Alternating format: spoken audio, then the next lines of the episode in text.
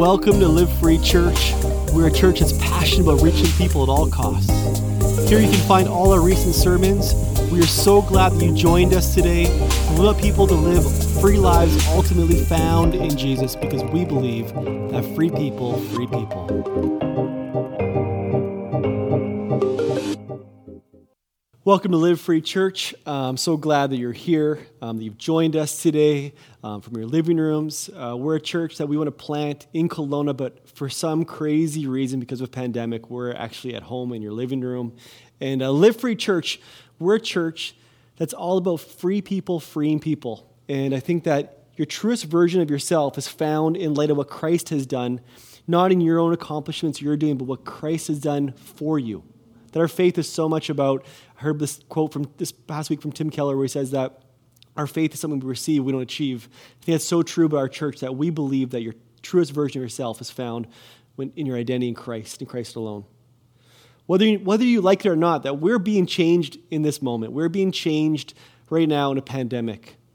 You know, whether you whether you are 82 years old or 22 years old or you know 3 years old, we're being changed in this moment. Just think about the stories we're going to actually share about to our kids or our grandkids about the moment in 2020 when, you know, for me to get a haircut, I had to mask up. You know, like the fact that we, um, my kids were in school for last month. Like the things about the, the, the reality that we're being changed all the time.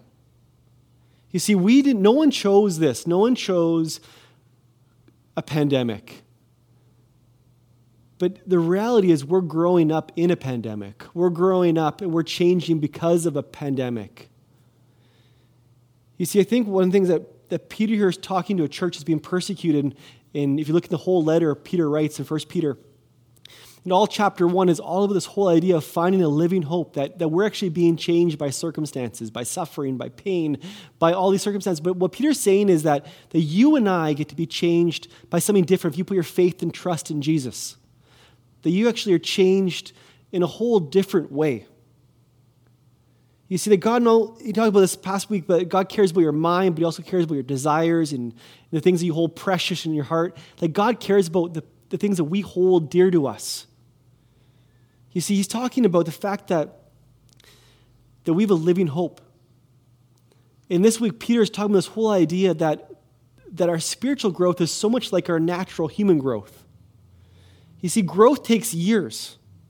And actually, in, in chapter 2, verse 2, talks about this whole idea, like newborn babies, that we grow up in our salvation, that we're actually growing up, just like infants, that we actually are growing up and maturing in our salvation. It's called sanctification, being set apart by God. You see, there's an order to growth. There's an order to our, our spiritual growth think about what it means that before we talk about the kind of the how-tos of how we grow and, and what Peter's talking about in, in verse about 22 to, to 25 about the ideas of how we actually grow in our faith, I think before we get, get there, I want to talk about just before the techniques about how what is growth actually trying to accomplish in and through us? What is growth trying to achieve?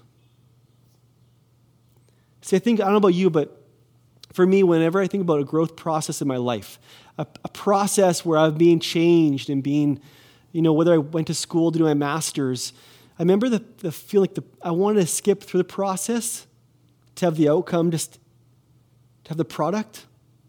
Like I want to have my master's. I didn't want to actually have to work through the process of getting that master's. I just wanted to arrive and get it already. I remember like that, that feeling when I was about 22 years old, and I remember just feeling like I want to have this accomplished by this period of time. It almost was me saying, I don't care about the process, I care just about the product, about having the end goal, the master's degree. I remember actually having students with me. You know, in, in like we have David and Levi as pastoral apprentices with us. That that a lot of times when you're a student, you don't care about the process; you just want the product. And what Peter here is trying to say to people is that the process matters as much as the product, the end goal. And I think if we don't realize that what's the process producing, what Peter's talking about in 22 to 25, and then picks up in chapter 2, verse 1 to 3, that we'd actually, we'd actually forget the fact that it's not just an end outcome, but it's actually the process that's refining us, changing us. You see, Peter's talking about his, the followers of Christ and how you're supposed to actually learn from the process, even though it's so painful. That people are suffering and struggling for their faith, and in that suffering and struggling, they're actually being changed and renewed because they have a living hope, because they're using their mind, because they're, they're actually changing their desires, because the thing that they hold captive in their heart is changing. You see, I think sometimes our spiritual growth is so often similar to our physical growth. See, when you grow up, your physical growth, just think about that for a second, it happens to you. Like I remember my mom when she picked me up at Bible camp one summer and she's like, You're so much different. And all I was was I was away from my mom for, for a few months, but I grew. But I wasn't aware of the growth that actually happened in my life. But I think in our Christian walk, if we're not aware of the growth that happens in our life, because, because we're becoming someone, that if we're not aware of it, we almost become nothing. But if we're aware of the process of how God's actually working in this moment, in 2020, in a pandemic, who you're actually becoming matters. See, growth happens, I think, for the Christian when you realize that something has happened to you. Just like right now, in a moment where we're realizing that growth has happened, that something has happened to us, that we're in a pandemic, that no one chose this, but just like the cross, that Jesus, when he died on the cross for us, is something that we didn't achieve, but we receive. See, every religion says that you have to do something in order to be saved. But Christianity says that your growth is to realize that something has happened to you. It's an event that's happened to us. You see, you don't achieve your faith, you receive your faith. And your growth starts in that moment of realization. You can't achieve it, you have to receive it.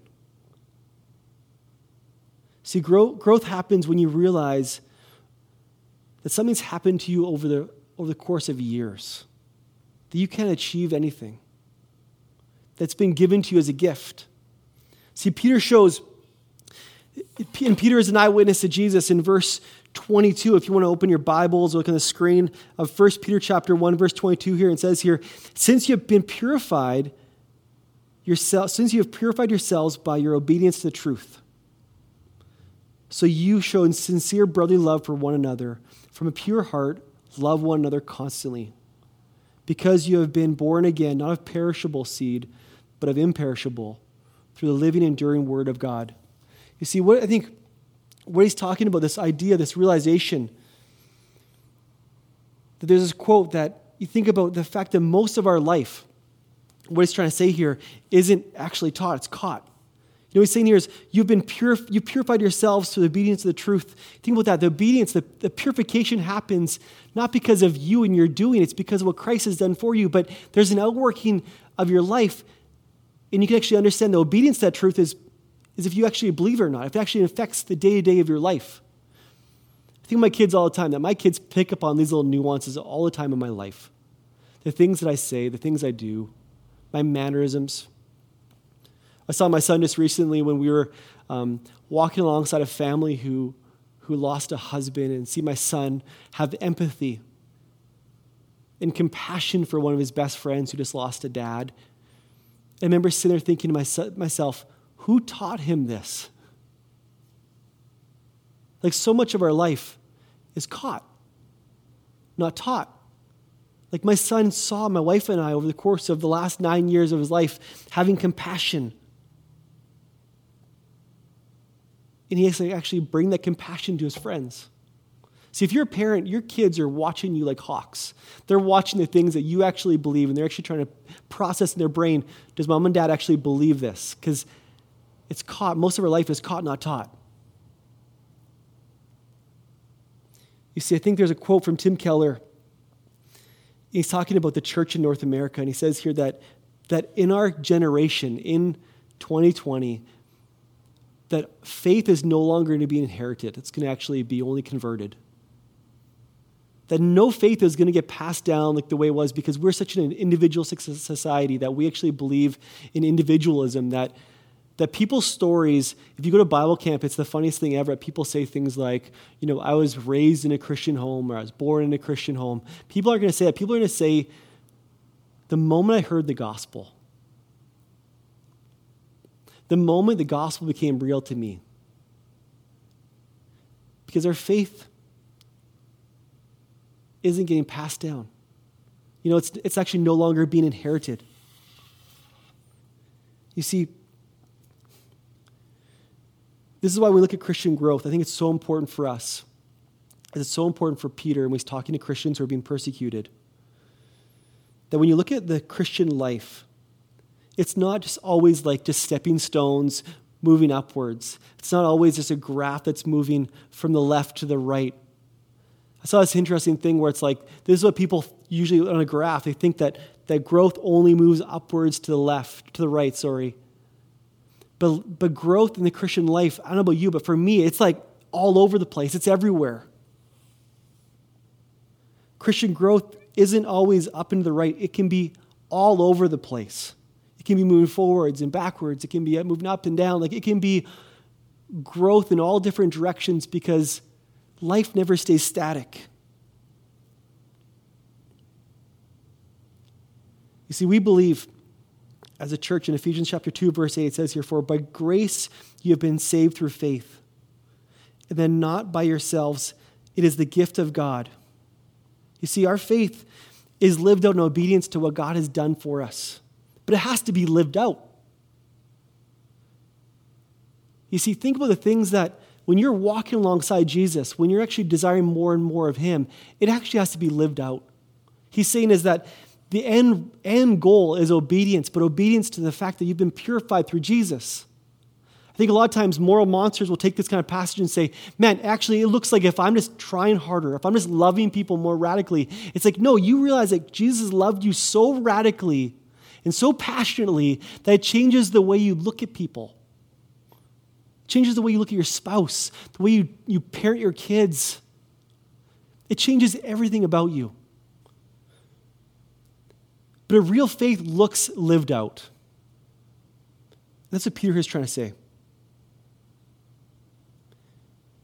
You see, you look at yourself and you see that you're a criminal. In the last minute, Jesus steps in, and takes your place. You know, you think about Kelowna around this moment. Like growth in Christ looks like love. It looks like forgiveness. It looks like loving people, not because we're telling people just to love and try harder. It's because God looked at you and saw your brokenness and your suffering and your pain and your brokenness and said, I'm not going to leave Colby right there. I'm actually going to love him. He steps in the last minute. When you look at the cross, you say, This isn't just a cross for Jesus. Actually, this is my place. This is my posture towards Jesus that actually Jesus came and saw me in the last minute. He actually took my place in the cross. And that is a, that's the reason why we show love to Kelowna, to British Columbia, to Canada, to North America. It means you love people regardless of their race, regardless of their social economic status. You love people radically because Christ saw you in your deepest, darkest need and he loved you. See, when you look at this love, you talk about this idea of how do I love people like, like Christ? I don't know about you, but I, I stumble through this. I stumble through these moments where I don't know what it looks like to forgive people. I've sat in a moment with a counselor, bawling my eyes out, saying, I don't know if I can ever forgive this person. And it breaks my heart because guess what? Christ forgave me for so much more than that. Peter's saying here is if you put your faith in Jesus, if you're following him, you're born again. Not with perishable seed, but imperishable through the living, enduring word of God. See, when you grow up in Jesus, you have to realize there's one thing that we all start, we all start in the same spot, and we're all infants. I think it's okay for us to wrestle through this kind of awkward phase. Think about my kids when they were infants, like they didn't do anything, right? Like they slept, they ate, they pooped. That's all they did. On cried, right? And giggled sometimes. But think about for us, when you're, you know you're a new Christian, you know you are an infant in the faith. When you whine about things, think about your identity, your, the way you compile your ideals and your thoughts and your, your morality. Like you, just whine about all these little nuances of like, I can't believe Jesus would say that, or I can't believe Christians would do that, or I can't believe, I can't believe this happens. Like you become like, you know, like think like a an infant that moves into a toddler and they're just like complaining and fighting about every little thing. Sometimes uh, for my own family, I'm like, why are we fighting about this thing at dinner? Like last night, we're sitting over dinner and my son's asking about his favorite Marvel character. And they're fighting over who's the better character. I'm like, stop fighting already. You see, you know you're an infant when you're just fighting over crazy little things. Maybe things that you made the ultimate thing in your life, the moral thing. See, I don't know where you are at right now in Kelowna, whether you're in your, in your living room, whether you're religious or irreligious. See, before you became a Christian, I think we're doing everything we can. See, every part of our body, every part of our soul, our heart is opposite, opposite, in opposition to God as Savior. That we actually want to be our own Savior. That's the thing. Our whole heart knows that it wants to be the most central person in our story. See, other people sometimes will, will try self salvation through, through immorality or irreligion, or people will try through morality and religion. See, it makes no difference because in both cases, there's a person who is smug and self righteous, a person who is sure that God will love and receive him into heaven because they go to church. I see this all the time. Moral and religious people who think, you know what, I deserve a better life because guess what? I do all these things. I go to church and I do this and I do that and I love people and you see, they're doing the same thing as someone who is irreligious. They're trying to avoid a savior.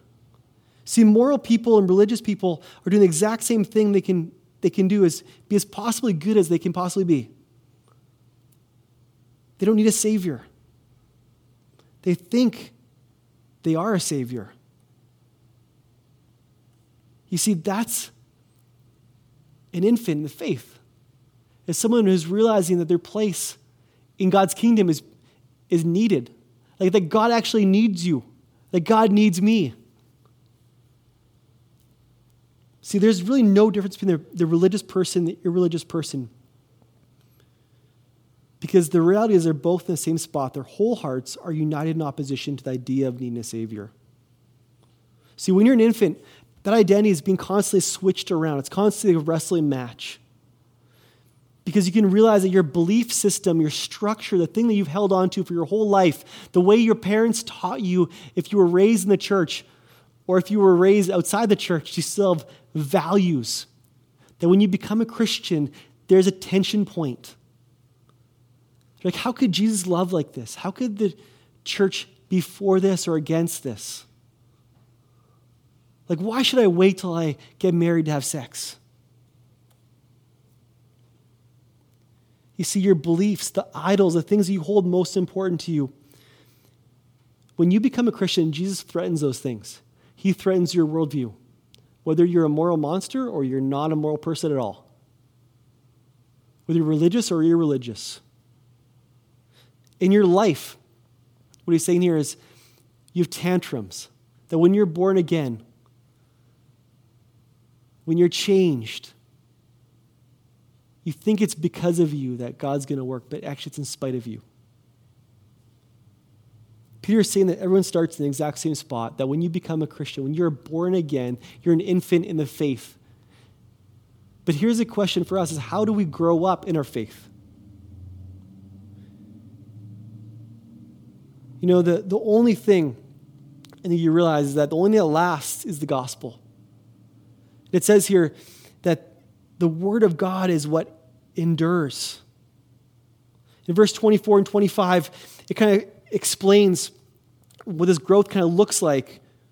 It says here, For all flesh is like grass in all its glory, like a flower of the grass. The grass withers and the flower falls, but the word of the Lord endures forever. And this word is the gospel that was proclaimed to you. See, I think what growth looks like is understanding that's not about you that you're not the central figure in the story that Jesus is. His word endures forever.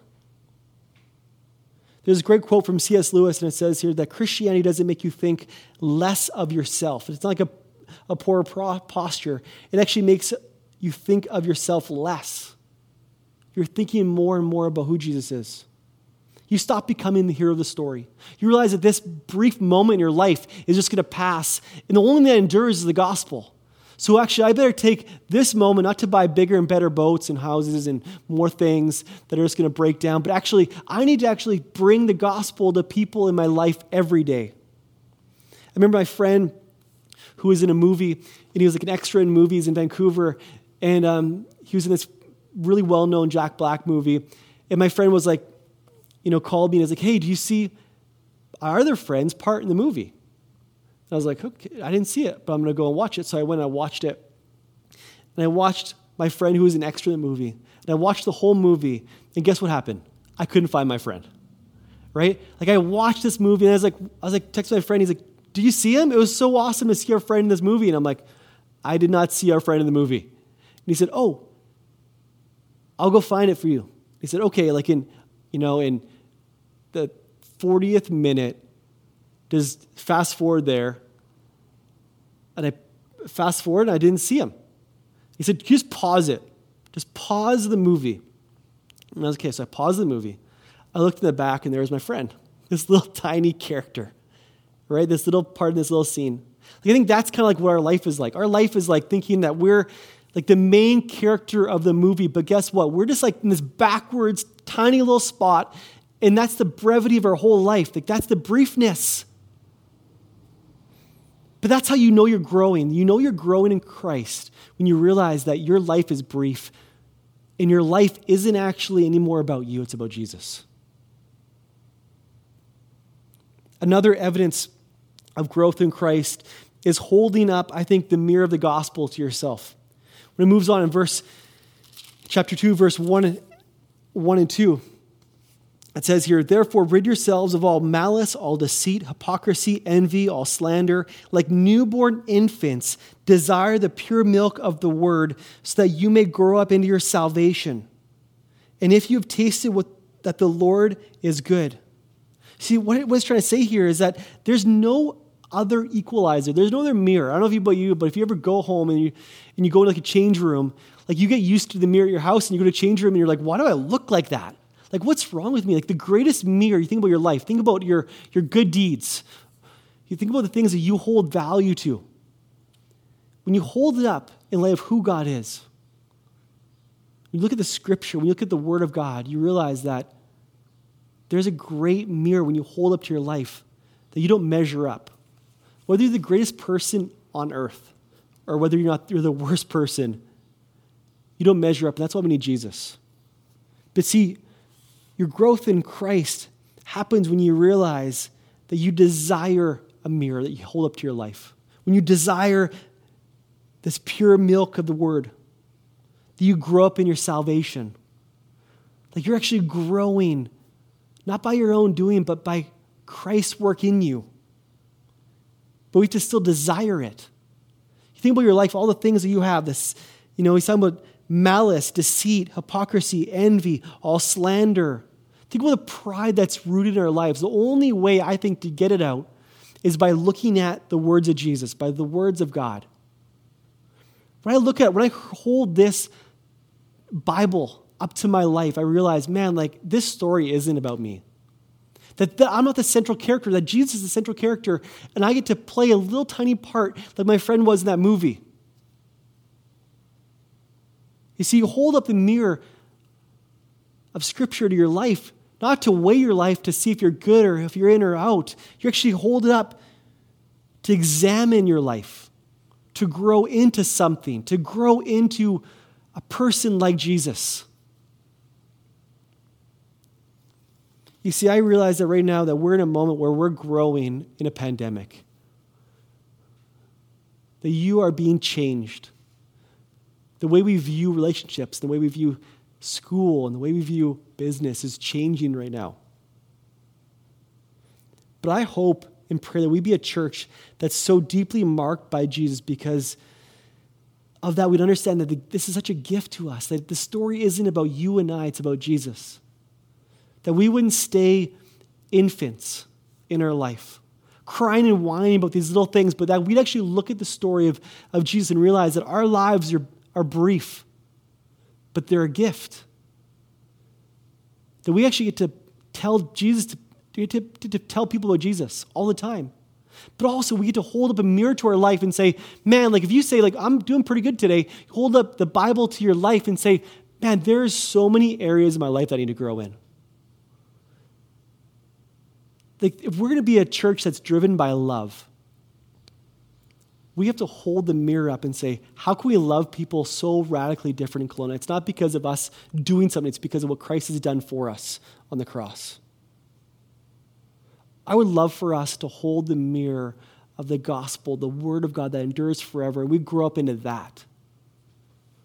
Every day when I wake up in this pandemic, it's not, I need more and more righteousness or trying harder. I need more of the gospel every day. There's moments in the past two months where I woke up feeling like I have nothing left in me. I'm just broken. I need Jesus in the gospel every single day. Not because it sounds cliche, but because guess what? When I, when I look at the story of God, it gives me comfort because guess what? Christ is going to come and renew all things and change all things. And I would love for you, whether you believe this or not, to wrestle with who Jesus is. Wrestle with the reality that our lives are brief and you hold up a mirror to your life, you think you're pretty good or you think you're terrible, that, that there's a, a mirror you hold up to and it's the gospel. It changes every area of your life. And I'd love for us as a church, as people in Kelowna, Christians, to grow up into that. Not more morality or religion or rules, but to grow up into the gospel. Let's pray. God, I think about my life and how I think about who I'm becoming and how I'm growing in this moment in a pandemic. And Father, I pray that I would realize that my life is brief. There's a great realization right now that we're seeing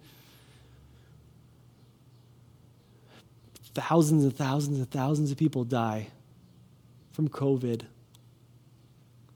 Lord, that our lives exist just for a brief moment, and our, we get to actually understand that the one thing that endures forever is you.